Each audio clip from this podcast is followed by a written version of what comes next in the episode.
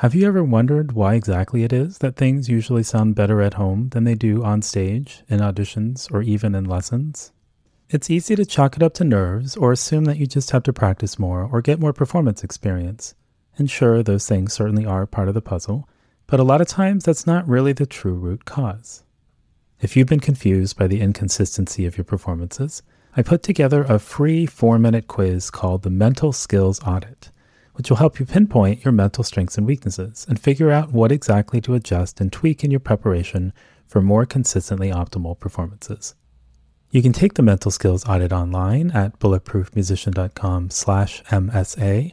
That's MSA for mental skills audit.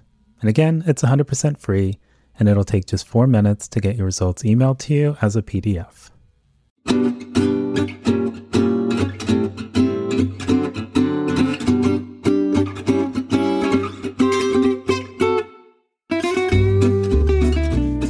This is Noah Kageyama, and you're listening to the Bulletproof Musician Podcast.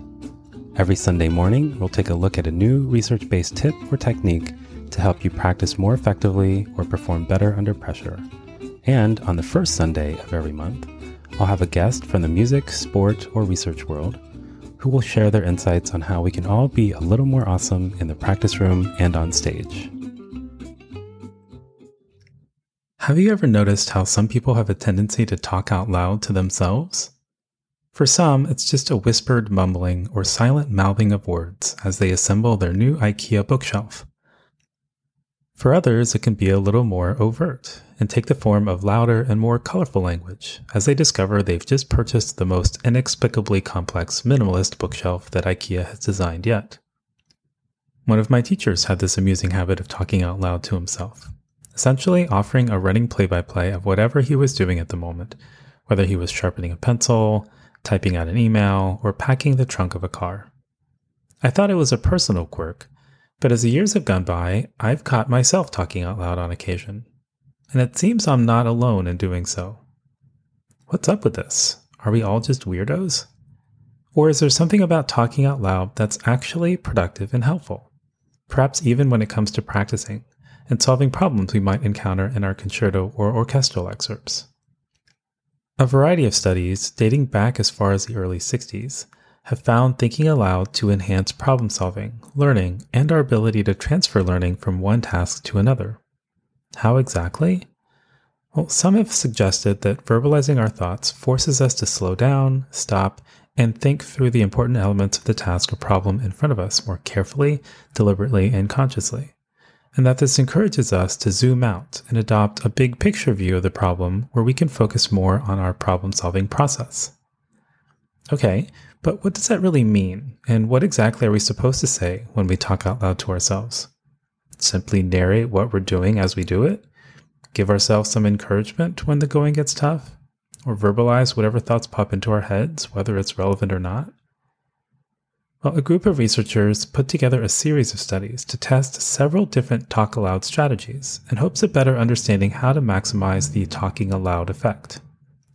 109 participants were tasked with solving different variations of the so called Tower of Hanoi puzzle and the fewest number of moves before being given a final test on the most challenging variation of that puzzle, essentially to see how effectively they could transfer what they've learned to a new problem. Participants were randomly assigned to one of five groups, each of which tested out a different kind of think aloud strategy. Before each move, the metacognitive group was asked to answer questions like How are you deciding which disc to move next? Or How do you know that this is a good move? The idea was to get them to adopt a higher level process focus by thinking about what they were doing, in other words, consciously monitoring the intentionality of each move, as well as how they were doing, as in evaluating the success, failure, or effectiveness of each move. The if then group's instructions were a little more rigidly structured, but likewise intended to get them focused on the problem solving process. For instance, before each move, I want you to tell me where you are going to move each disk and why. Specifically, I want you to state this in an if then statement. For example, if I move this disk to this peg, then this will happen. The problem focused group was asked to answer questions like What is the goal of the problem? Or what are the rules of the problem before each move. The idea was to give them some structure, but not at the higher process level of the other two groups. The Think Aloud control group was given no real structure to guide their thinking, but simply told to, quote, think out loud while you are solving the problem. Try to keep talking as much as you can so that I can hear what you are thinking about as you solve the problem. The silent control group was given no additional instructions beyond the standard instructions for the puzzle, so they didn't verbalize their thoughts out loud at all. So, how did these different groups do? Was there any difference in performance between them? The researchers evaluated groups' effectiveness by counting how many excess moves the participants made in solving the puzzle. In other words, each variation of the puzzle can be solved in a certain number of moves, so any moves above and beyond the minimum number of moves needed to solve the puzzle were considered error or mistake moves. So during practice, on average, the control groups, that is the silent and think aloud groups, made more unnecessary moves or mistakes than the two process focused groups, that was the metacognitive and the if then groups. This was true for every variation of the puzzle, from the easiest two disc version to the more complex five disc version. After practice, everyone was tested on the more challenging six disc version of the puzzle to see how effectively they could transfer what they learned from the practice puzzles. And just like in practice, the control groups made significantly more errors or unnecessary moves than the process focus groups an average of two and a half error moves for every correct move versus just one error move per correct move for the metacognitive and if then groups.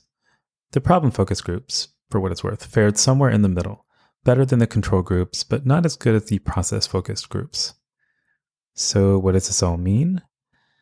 Well, the data yielded a number of interesting findings, but the researchers made two observations that may be of particular interest to musicians. Observation number one is that unless we're guided, we tend not to focus on or engage in process level thinking. It's more natural for us to simply play, stop, and repeat until the problem seems to have been solved.